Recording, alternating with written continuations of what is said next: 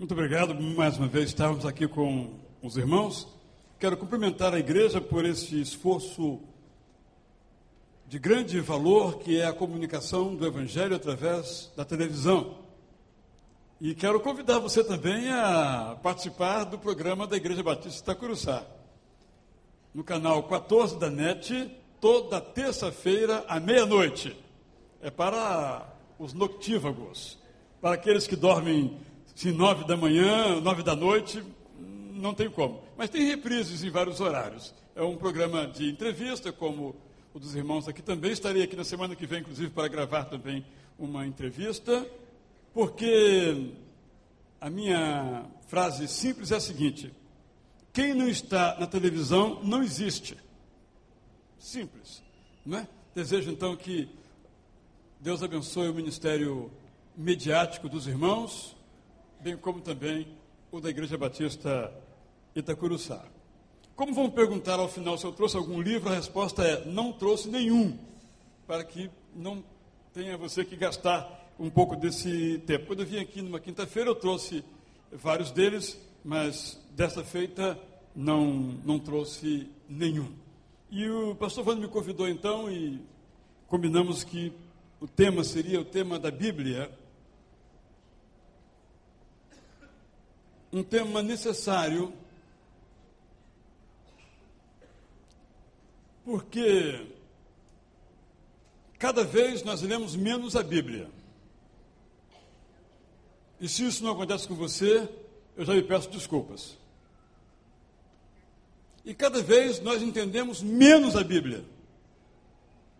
E se você tem caminhado na direção de entendê-la cada vez mais, também peço desculpas. Estou falando da maioria de nós. Todos nós temos dificuldade em ler a Bíblia. Eu, como pastor, estudioso da Bíblia, tenho dificuldade em ler a Bíblia. Temos diferentes dificuldades. O maior dos nossos obstáculos, dizemos, é o tempo que nós não temos. Mas há outras dificuldades. Há alguns anos, eu estive na casa de um desembargador que me convidou porque queria discutir comigo a Bíblia. Lá estive e conversávamos eu e ele na sua sala. E decorrido algum tempo, a sua esposa, que estava num canto, ouvindo a nossa peroração, começou a se aproximar, se aproximar, e enfim ela sentou-se ao nosso lado. Então ela disse: Eu tenho muita dificuldade em ler a Bíblia. Eu leio, mas não entendo a Bíblia. Algo comum, com uma diferença. Essa senhora é uma juíza federal. Logo passou por um dos concursos mais difíceis que existe para se chegar a ser juíza federal. E ela também tinha dificuldades de compreender a Bíblia. Portanto, se você está nesse grupo de pessoas que têm dificuldade de ler a Bíblia, sabe que eu estou no mesmo grupo que você. Se você tem dificuldade de compreender a Bíblia, eu queria dar um conselho logo de início. O que é bom não é fácil. As coisas fáceis quase sempre não são boas. A Bíblia é um livro difícil, temos que assumir isso. Mas é um livro de grande valor para as nossas vidas. Nós às vezes achamos que somos capazes de tomar decisões sábias, mas não somos sem a Bíblia. Nós, por vezes, achamos que somos capazes de viver vidas santas sem a Bíblia, mas não podemos. Não conseguimos. Quero deixar essa palavra inicial, que talvez você se disperse naquilo que eu vou falar, mas quero deixar bem claro isso. Não há chance para mim, não há chance para você de conduzirmos bem as nossas vidas profissionalmente falando, moralmente falando, no plano da família, do trabalho, dos relacionamentos, dos projetos de vida, das nossas emoções, sem a Bíblia. É o livro de Deus. O meu carro, não sei o que aconteceu, mas o rádio não está bem funcionando. De repente, não sei porquê, apareceram lá uns números pré-gravados e qualquer coisa que eu aperte só vai naqueles lugares. Eu não consigo tirar e acertar aquilo. Quando eu me lembro, eu estou no carro, não tenho mais o que fazer. Sabe o que, que me falta? Me falta pegar o manual. Certamente no manual que está em casa, e eu, quando lembro, estou no carro, já na rua, de pegar o manual, ler, saber como é que funciona para poder usar o rádio. Mas eu não uso o manual, eu não pego o manual. A vida tem um manual. Esse manual é a Bíblia. Mas eu estou na rua e está em casa a minha Bíblia. Eu estou em casa e está distante a Bíblia. Eu não abro o manual. E minha vida fica igual ao meu rádio do carro. Eu desligo porque não, não atende o que eu preciso, a emissora que eu desejo. Muitos de nós tem um rádio que não funciona contento e não funciona contento porque nós não lemos o manual. E muitos de nós têm vidas que não são aquelas que nós gostaríamos, porque nós também não lemos o manual. Todos aqui temos o manual. Poucos talvez aqui não tenham o manual. Mas por alguma razão, ter o manual, como no caso do meu rádio, não resolve nada ter o manual. Temos que abrir o manual, ler o manual e seguir as instruções do manual. Porque eu posso até ler o manual, mas se eu não sigo as suas instruções, meu rádio vai continuar do jeito que ele está. Por isso, eu tenho insistido comigo mesmo para que cada vez mais eu seja um leitor, um ledor da Bíblia. Eu quero trazer três conceitos nesse sentido aos irmãos. Primeiro conceito, eu vou apresentá-lo contando uma história real. Na Primeira Grande Guerra, um soldado francês chamado Émile Caillé estava na trincheira quando um colega dele recebeu um balaço e morreu. Ele ficou ferido e foi levado a um hospital. Acontece que Emile foi criado numa cultura totalmente naturalística, racionalística e a sua maneira de ver o mundo, aquilo que ele aprendeu, não lhe trouxe uma resposta. Por que o seu amigo morreu e ele sobreviveu? Isso ficou martelando na sua cabeça. No hospital ele conheceu uma enfermeira evangélica britânica, casou-se com ela e combinaram o seguinte: lá em casa, religião não entra.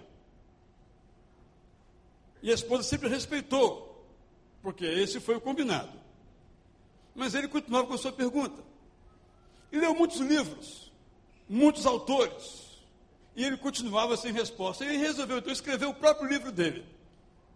E ele resolveu escrever esse livro pegando citações, frases dos livros que iam lendo. Ele disse: quando eu acabar esse livro, então eu vou entender por que as coisas me aconteceram e quem é que eu sou nesse mundo. Depois de alguns anos, conta ele num artigo publicado em 1974, ele terminou o seu livro.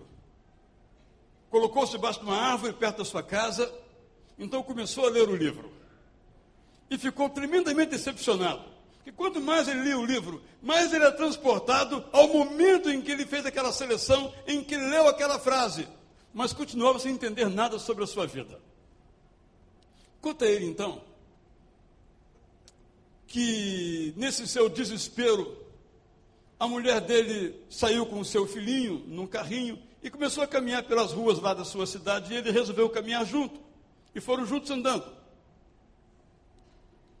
Nessa caminhada, pararam numa casa. Essa casa tinha uma cruz. Eles então perceberam que estava num templo huguenote, na França. E a esposa dele se virou então para o pastor e disse assim, lá nessa casa: O senhor tem uma Bíblia em francês? Ele pegou, tenho, e deu uma na mão dela. Quando ele viu aquela Bíblia, ele nunca tinha visto uma, nunca tinha aberto uma na mão da sua esposa, tomou da mão dela e imediatamente começou a ler. Vou ler textualmente o que ele diz. Literalmente agarrei e corri para estudá-lo. Abri, entre aspas, ele coloca, por acaso, nas bem-aventuranças. Li, li, li. E li de novo, agora em voz alta. Li, li, li. E fiquei espantado. Por quê? De repente, algo ficou claro para mim. Eu tinha descoberto o livro que me entendia.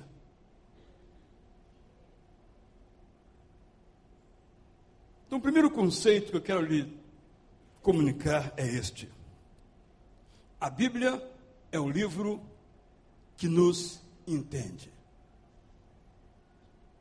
Porque a Bíblia é o livro onde estão os conflitos humanos e as soluções humanas. No mundo religioso, é muito comum que nós cultivemos a hipocrisia. Na sociedade em geral, isso é muito comum. Nossos heróis, por exemplo, não têm defeito. E nós temos grande dificuldade quando descobrimos que um herói nosso, por exemplo, era corrupto.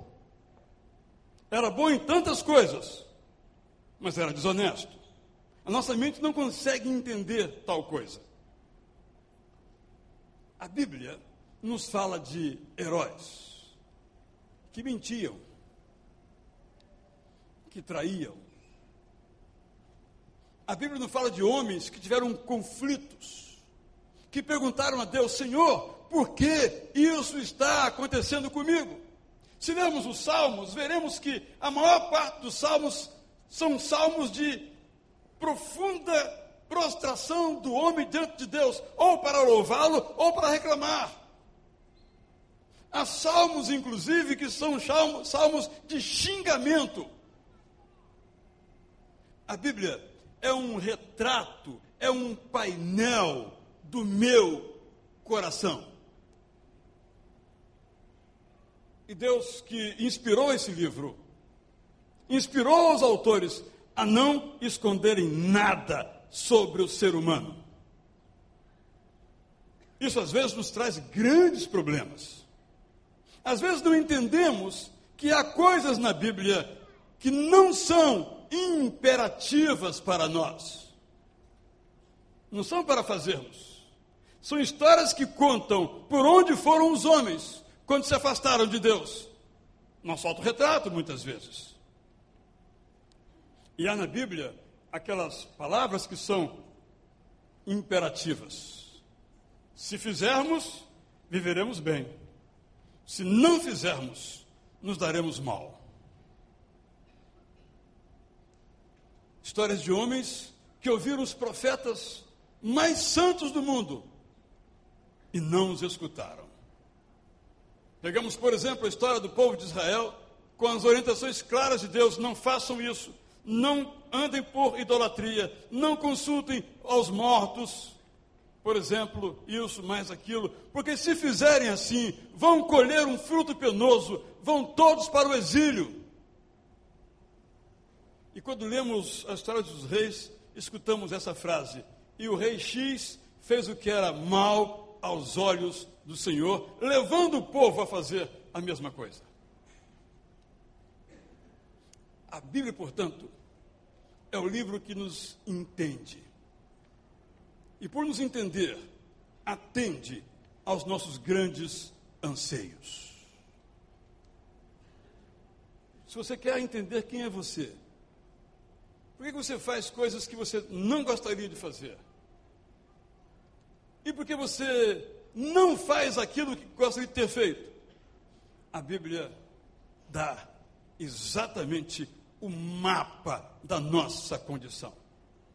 Um dos seus autores, apóstolo Paulo, disse que o bem que eu quero fazer, este eu não faço, e o mal que eu não quero fazer, este eu pratico. Não é a sua vida? Não é a minha?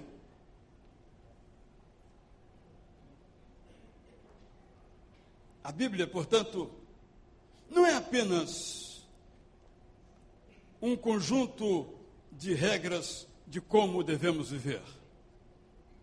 A Bíblia é história de como Deus nos ama. A Bíblia é o livro que entende você. Segundo conceito que quero apresentar. Vou ler um texto bíblico antes para tanto, para que nós entendamos. Se você tem a sua Bíblia, por favor, Evangelho de João,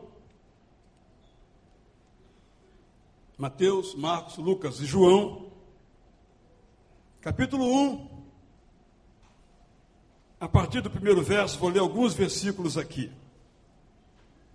Estou falando, portanto, de encarnação. Estou falando da Bíblia, falando de um Deus que se torna homem, completamente homem, sem deixar de ser Deus. Você vai dizer, isso é um mistério.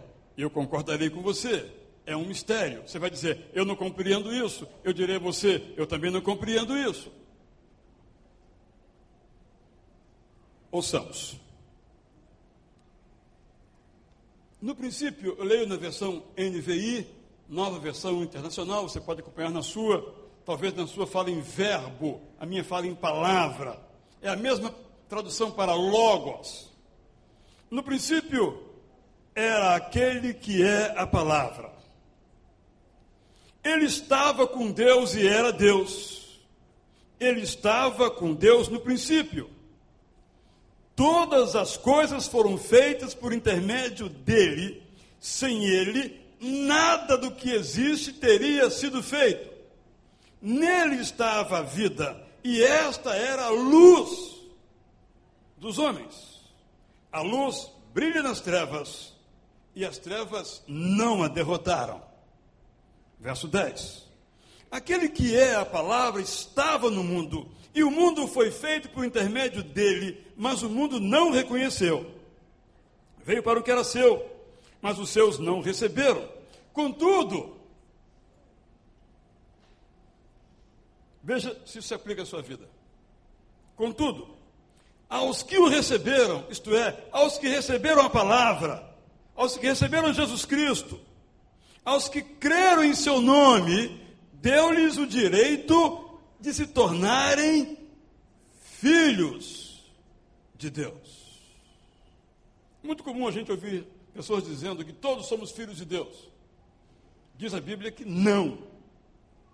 São filhos de Deus aqueles que recebem a Jesus, que creem no nome de Jesus. Porque esses, verso 13, não nasceram da, por descendência natural. Isto é, não são apenas filhos de filhos, de pais, nem pela vontade da carne, nem pela vontade de algum homem, mas nasceram de Deus. Verso 14 vem então o um resumo. Aquele que é a palavra ou verbo tornou-se carne e viveu entre nós. Vimos a sua glória, glória como do unigênito vindo do Pai, cheio de graça e de verdade. O meu segundo conceito que quero lhe apresentar é que a Bíblia é o livro de um Deus que se encarnou. A comparação é a seguinte: olhemos para Jesus. Quem ele é? Ele é Deus e homem ao mesmo tempo. Olhemos para a Bíblia ela é ao mesmo tempo palavra de Deus e palavra dos homens. Ou seja, assim como o Pai se esvaziou de si mesmo, como aprendemos em Filipenses 2, para escrever também a palavra dele, Deus se esvaziou dele e falou a linguagem humana. No caso do Antigo Testamento, o hebraico e alguns capítulos em aramaico. Não é que Deus fale hebraico, não é que Deus seja judeu. No entanto, naquele contexto, ele se abaixou, ele se humilhou, ele abriu mão de sua glória, de sua divindade, tal como Jesus Cristo, para se comunicar conosco. Isso nos traz problemas. Perto da nossa casa tem vários colégios. E a saída ou a entrada das aulas, geralmente a saída, vem alguns pais carregando o seu filhinho pela mão. Ele aqui do seu lado e o filhinho, geralmente da mão direita, lá embaixo. E o filhinho está falando. E o pai, às vezes, não está ouvindo, que nem consegue escutar, a distância é muito grande. Mas de vez em quando a gente observa, ou porque o filho pediu, ou porque algo aconteceu, o pai dá uma baixadinha, dá uma inclinadazinha para ouvir o que o filho está falando. A Bíblia é exatamente isto. Deus se inclinando para falar conosco. Mas isso nos gera problemas. Um dos maiores problemas na leitura da Bíblia é conviver, por exemplo, com as regras do livro de Levítico. Ah, eu já li a Bíblia toda, mas Levítico eu pulei. Não é? Quantos aqui já não fizeram isso? Números, hum, aquela segunda parte lá, depois da oração, hum, eu pulei. Porque aquelas regras que Deus estabeleceu foram para a sobrevivência daquele povo naquele lugar, naquele momento. Por exemplo, boa parte dessas regras que temos no livro de Levítico são regras de saúde pública, regras de higiene. Foram regras para a sobrevivência do povo, senão o povo ia desaparecer. E se aparecesse, Deus tinha um projeto para aquele povo. Através deles viria o Messias. Imaginemos então o resto da história. Na linguagem daquele povo, que era linguagem muito binária, sim ou não, bênção ou maldição, matar ou morrer, a ordem era: seja limpo, siga as regras de higiene ou vai morrer. Quem tocar no cadáver, morre. Por exemplo. É Deus falando a linguagem na altura, podemos dizer, que as pessoas podiam entender. Se ele dissesse assim, bem diferentemente, olha, preste atenção, esses produtos têm muitos micróbios, e os micróbios fazem mal à saúde. Alguém iria entender? Ele diz: não coma, pronto e acabou. Essa revelação progressiva de Deus, nós podemos entendê-la bem quando o nosso filho, nossa filha nos faz uma pergunta muito difícil. Por exemplo, nos pergunta sobre: Mamãe, como é que eu vim ao mundo? A sua resposta vai ser qual? Aquela que você sabe que é a resposta da razão, da ciência, de como funciona a fecundação? Não, porque a sua criança não vai entender. Então você conta uma história, você cria metáforas, figuras de linguagem, e ela entende. Só que daqui a pouco, aquela resposta que você deu não satisfaz mais a ela. Mamãe, você falou com o negócio de uma, de uma sementinha, mas espera aí. Isso é bem assim? Não, é bem assim, meu filho, mas eu quero acrescentar mais alguma coisa. Nós vamos apresentando a nossa realidade, aquilo que nós cremos ao nosso filho, nossa filha, devagarzinho, de modo que ele possa compreender. Mas qual é o nosso problema? Nós temos tudo isso, tanto essa parte bem preliminar, bem inicial, vamos chamar de primitiva, junto com esse de João, que é essa verdade portentosa que nos anima o coração. Então temos que entender que a Bíblia é, como Jesus, Deus feito carne. Exemplifico. Todos quantos conviveram com Jesus compreenderam isso que João escreveu, que ali estavam diante da glória do próprio Deus. Não, por que não? Porque Jesus comia, tinha sono, ficava cansado, falava aramaico, provavelmente. Como é que um Deus pode falar um idioma das pessoas? Ou como é que um Deus pode ter fome? E no caso dele, andar com companhias tão pouco recomendáveis. As pessoas não compreenderam a Jesus como Deus. De igual modo, muitos se acercam da Bíblia, mas por não entenderem esse processo amoroso de Deus, não compreendem a Bíblia. Nós ouvimos muitas críticas completamente infundadas de pessoas que, não compreendendo essa maneira amorosa de Deus amar, acham que a Bíblia está superada. Mas alguma pessoa, quando ouvisse o relato de uma conversa de um pai com um filho sobre a vida ou sobre a morte, sobre o nascimento ou qualquer outro aspecto, diria: Ah, esse filho ou esse homem está falando mentira para o seu pai, ou coisa para o seu filho, ou coisas cruéis para o seu filho. Não. Dizer, mas que pai, que pai especial, que pai que, que se aproxima, que se humilha, que se abaixa para falar a linguagem da sua criança, para então se comunicar a ela. Digo isso porque isso é muito importante. Uma vez uma senhora, 60 anos de igreja, disse Israel, eu não vou mais ler o Antigo Testamento. É muita maldade. É muita crueldade.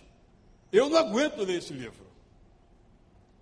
Por não entender precisamente que na Bíblia Deus vai se revelando aos poucos. E essa revelação se torna completa, plena, translúcida em Jesus Cristo.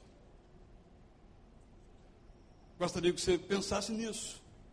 Ao ler a Bíblia, o Antigo Testamento, percebendo que mesmo naquelas comunicações bastante diferentes da nossa, por estarem no outro contexto cultural, mesmo Levítico, atrás daquelas regras, tem princípios que são imexíveis, eternos, imortais. E às vezes nos perdemos nos detalhes e ao nos perder nos detalhes, nós perdemos aquilo que é essencial. Devemos ler o Antigo Testamento. Um olho no Antigo Testamento e outro no Novo Testamento. Devemos ler o Novo Testamento, mas não vamos compreender o Novo Testamento se não compreendermos o Antigo Testamento. Paulo diz, por exemplo, texto que nós sabemos de cor: o salário do pecado é a morte. Nós não entendemos esse texto se nós não lemos o Antigo Testamento. Mas ele diz: o dom gratuito de Deus é a salvação eterna em Jesus. Isso é o Novo Testamento. Mas não há novo sem velho. E não lemos bem o velho ou o antigo sem o novo.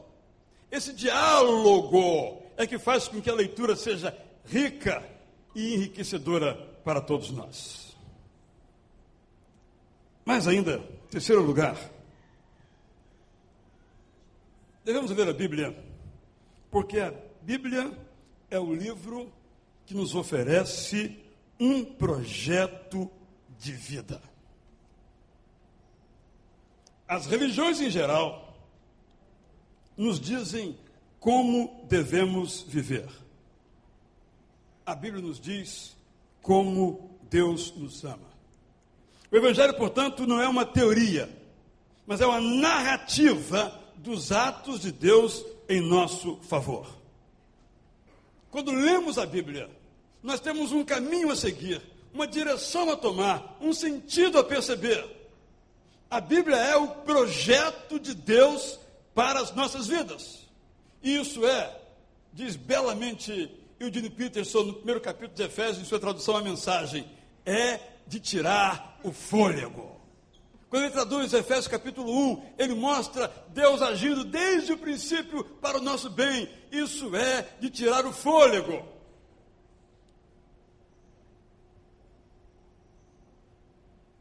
Projeto de Deus.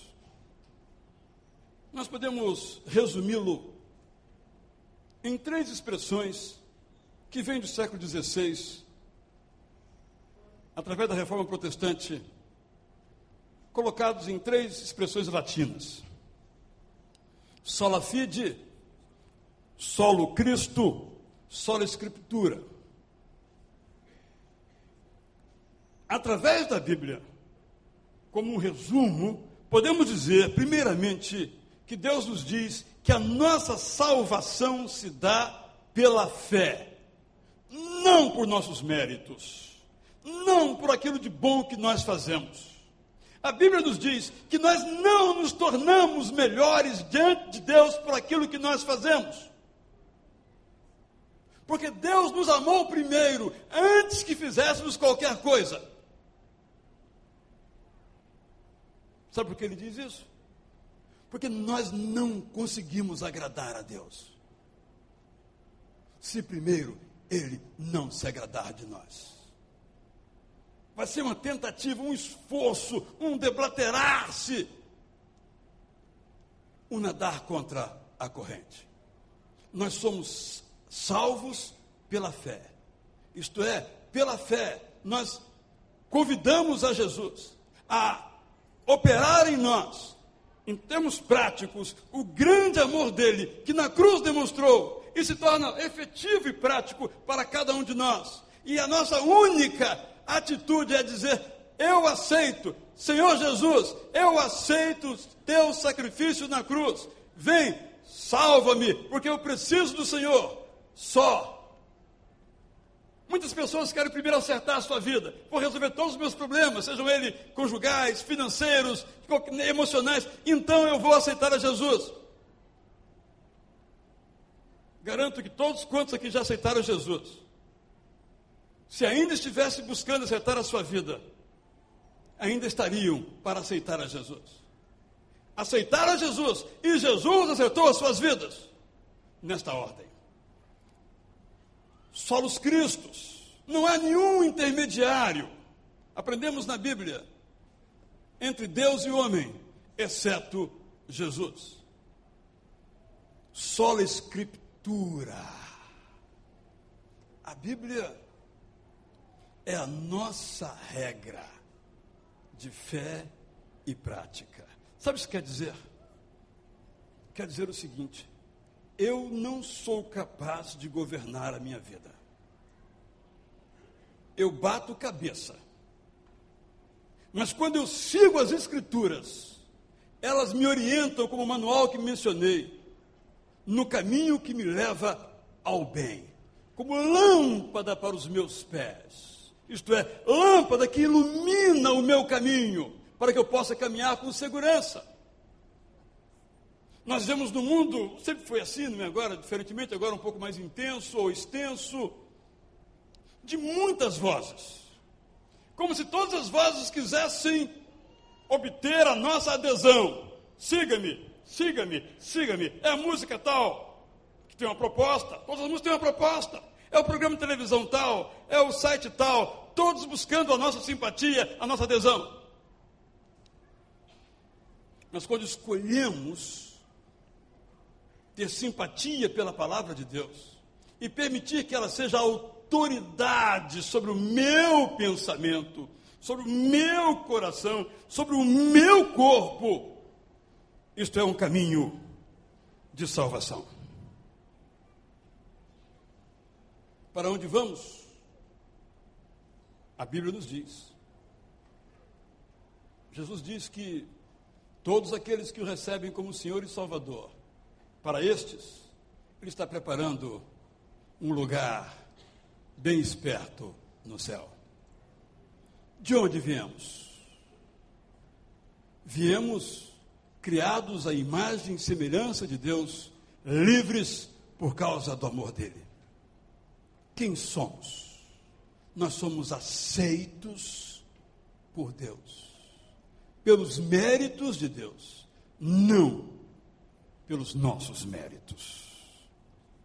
Bem, eu quis dizer a você três coisas com um objetivo bem simples. Se você é um leitor da Bíblia, leia mais e melhor. Se você ainda não é, decida hoje ser um leitor da Bíblia. Eu quero então lhe apresentar sete passos, não vou comentá-los, são muito simples. Se você acaba de tomar a decisão de ser um leitor da Bíblia ou ser um leitor melhor da Bíblia. Tudo começa com P, para ajudar a memorizar. Primeiro, pondere a sua agenda. Pegue a sua agenda e veja o que está escrito nela. Que você pode dizer, eu sou uma pessoa que oro. Eu sou uma pessoa que leio a Bíblia. Eu sou uma pessoa que visita os amigos. Tem que olhar a agenda. Se não está escrito isso lá, você não faz isso. Você acha que faz. Ah, eu amo a palavra de Deus. Abre a sua agenda. Não tem sequer cinco minutos para lê-la. Então, na verdade, você não é uma palavra de Deus. Primeiro, pondere a sua agenda. Organize tempo. Ache tempo. Tem que deixar de fazer alguma coisa. Porque o dia, infelizmente, não sei por que razão, só tem 24 horas. Então, você tem que tirar de algum lugar. Ou do sono, ou da refeição, ou do trabalho. Mas eu não posso. Então você não vai ler. Não tem outra saída. Na minha experiência pessoal, ou eu leio a Bíblia antes de sair de casa de manhã, ou não leio mais no dia. Eu ouso dizer que para a maioria de vocês aqui essa é a realidade, porque o dia aí é pressão até a hora de dormir, quando já cai pelas tabelas. Boa parte de nós. Dê um jeito, acorde mais cedo, já durmo muito pouco. Olha, mais 10, menos 10 minutos não vai morrer por causa disso. Já está ruim mesmo, mais 10. Não é verdade? É como correr, não é? O dia fica melhor. Mas, então, veja a sua agenda aí. Segundo, pondere. Prepare um lugar na sua casa. Um lugarzinho bacana, bem iluminado. Se você gosta de ler em silêncio, que tenha silêncio. Aí cada um. Mas um lugarzinho. Um, vamos chamar, um santuário na sua casa. É o lugar de você ler. Ou no seu escritório, ou no banheiro, ou na cozinha, na dispensa. Não importa o lugar. Na varanda, ao lado da piscina. Não importa. Ali eu vou ler a Bíblia. E as pessoas vão saber que não vão me incomodar, porque você está lendo a Bíblia. Então, segundo lugar, prepara o lugar. Terceiro, providencie os recursos para ler bem a Bíblia. Por exemplo, se você tem uma versão X, compre outra. Não leia na mesma, que você já lê de vez em quando. Porque uma outra versão traz uma luz para aquele mesmo texto que você já leu. Por exemplo, Jesus diz a, Nicodemos: aquele que não nascer de novo não entrará no reino de Deus. Uma outra versão, Bíblia de Jerusalém diz: aquele que não nascer do alto não verá o reino de Deus. Você vai perguntar, mas qual que é o certo? As duas. Porque a mesma palavra anotem, tanto pode ser de novo quanto do alto. Porque só se pode nascer de novo se for do alto. A palavra engloba as duas ideias. E de repente, nascer de novo, nascer do alto, faz mais sentido para você. E assim outras versões. Por exemplo, na linguagem de hoje, a viva, a extraordinária A Mensagem, que é uma paráfrase de Eugene Peterson. Uma boa Bíblia de estudo. Qual que você recomenda? Já vou dizer. A da Mundo Cristão, Bíblia expandida, Mundo Cristão, excelente. A de Genebra, excelente. A NVI, excelente. São as três que eu recomendo. E tem uma da Vida, não sei se está em, em, venda ainda, que é o livro de estudo em forma de perguntas. Ele imagina o estudo, a sua pergunta e dá a resposta nas laterais. Então, quatro. Há outras. Eu diria, essas são as quatro melhores. Vão sair outras proximamente, mas essas que estão disponíveis aí. Persiga um plano, com uma meta. Por exemplo, é muito comum você encontrar nas próprias Bíblias, no final dela, assim, um plano de leitura em um ano. Pessoalmente, eu acho que ler a Bíblia toda em um ano é muito difícil. É muito pouco tempo. Eu procuro em nossa igreja fazer um plano de um ano e meio. Mas pode ser um ano, pode ser seis meses, depende da sua vida. Mas coloca uma meta. Estamos virando agora o ano. Em 2013, eu quero, faça chuva ou faça sol, não importa se eu vou ficar doente, se eu vou ficar bom de saúde, se eu vou estar desempregado ou empregado, em 2013 eu vou ler a Bíblia toda. Ou em um ano e meio, você faz o plano. Persiga isso. E vai marcando. Vai se autoavaliando. Poxa, está difícil, estou atrasado. Vai, vai perseguindo. Se você quiser, no meu site, prazerdapalavra.com.br, tem um plano lá de um ano e meio. Você pode começar a hora que você quiser. E não está na sequência do livro da Bíblia. Gênesis, Êxodo, não, está em outra sequência, que eu chamo de sequência harmonizada, procurando colocar o aspecto histórico e o aspecto teológico para facilitar o entendimento. Persiga um plano. Quinto, persista.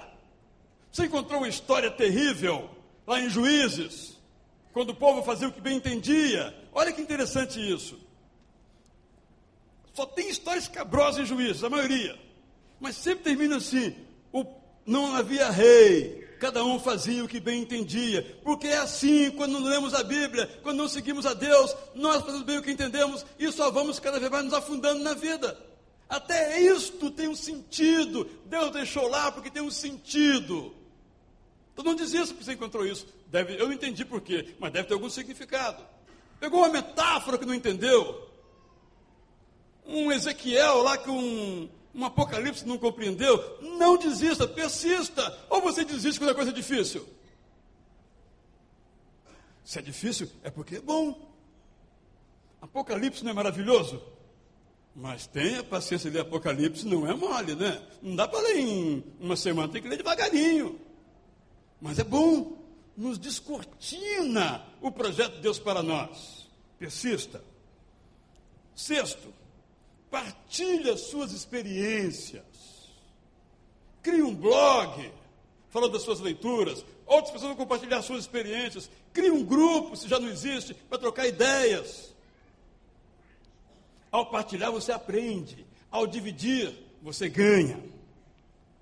E por último, parta de onde você está. Não olhe para alguém que lê a Bíblia. Eu tenho um amigo que lê a Bíblia quatro vezes inteira no ano. Ele, em três, três meses, ele abriu toda. Não é para mim isso, gente. Eu não tenho tempo para isso. Mas, um dia eu vou ser como esse cara. Né? Se um dia eu ficar aposentado, não tiver tempo para ler, não tiver aquele famoso jaque, né? que eu tiver tempo real, eu vou ler isso. Mas hoje não é minha realidade. Eu tenho um amigo que lê a Bíblia quatro horas por dia. Não é a minha realidade. Então não vou imitar o meu amigo. Eu leio hoje zero, não leio nada. Então, não leio nada. Não vou querer ler uma hora. Então, eu vou começar com cinco minutos. Leio cinco minutos. Me acostumei a ler cinco minutos. Está tranquilo ler cinco minutos. Eu consigo ler sem me distrair, sem me dispersar, com proveito. Eu passo para dez. Aí eu vou, dentro dos meus limites, eu vou expandindo os meus limites. Não fique com vergonha porque o seu amigo já leu todo, você não leu ainda. Isso é com ele, você tem a sua realidade. Você nem sabe se está falando a verdade também, o outro. Então, seu negócio é você com Deus. Senhor, eu quero que a tua palavra molde o meu coração. Eu quero ter a minha mente formada. Eu quero ter a mente de Jesus, como diz Paulo em Filipenses 2. Como é que eu vou ter a mente de Jesus? Só tem um jeito. Isso não é mágica. Não acontece por uma revelação. Acontece pela leitura da palavra de Deus todos os dias. Mas hoje eu não consegui ler. É o meu caso. Hoje eu não li a Bíblia. Acordei 5 e meia, fui para o programa de rádio. Agora eu não li a Bíblia ainda. Certo? Mas amanhã eu tenho que recuperar o tempo perdido. Cada um de nós tem a sua realidade. Não vamos impor o nosso padrão para o outro padrão. Vamos impor a nossa própria vontade, a nós mesmos, de sermos leitores e leitoras da Bíblia. Então, primeiro, leia a Bíblia, porque a Bíblia entende de você. Dialoga com você. E mostra o que é que Deus fez e faz por você. Leia a Bíblia, porque nela você descobre um Deus que se encarnou. Leia a Bíblia, porque ela tem um projeto de vida para você. Então, volto a ler João e completo. Jesus, a palavra, o Verbo, veio para o que era seu, mas os seus não o receberam. Contudo, aos que o receberam, aos que creram em seu nome, deu-lhes o direito de se tornarem filhos de Deus. Este é Jesus, de quem a Bíblia fala. Não conheço a sua vida, mas se você não é ainda filho de Deus, porque não recebeu a Jesus como seu Senhor e seu Salvador, esta é a hora de você tomar uma decisão. E se você tem apenas carregado a Bíblia debaixo do braço, ou deixado na estante, mas não tem diariamente convivido com ela, aberto suas páginas, com plano ou sem plano, com disciplina ou sem disciplina, mas hoje você decide: eu vou ser um leitor da Bíblia, eu vou superar os meus limites, eu vou encarar essa tarefa, porque eu quero saber o que é que Deus tem para mim, eu quero ser moldado pela mente de Jesus. E ele me deixou um instrumento, deixou um manual, deixou um guia. Eu não quero que meu rádio fique com defeito, eu vou abrir o manual. Eu não quero que a minha vida fique com problemas, eu vou abrir o manual do fabricante e ver como é que funciona, porque eu sei que ali tem o projeto de Deus para a minha vida. Deus me abençoe para eu ser um leitor da Bíblia. Deus abençoe você para ser de fato mais e melhor leitor, leitora da palavra encarnada e amorosa de Deus. Seremos outros se formos leitores da Bíblia. O mundo será outro se nós formos leitores da Bíblia.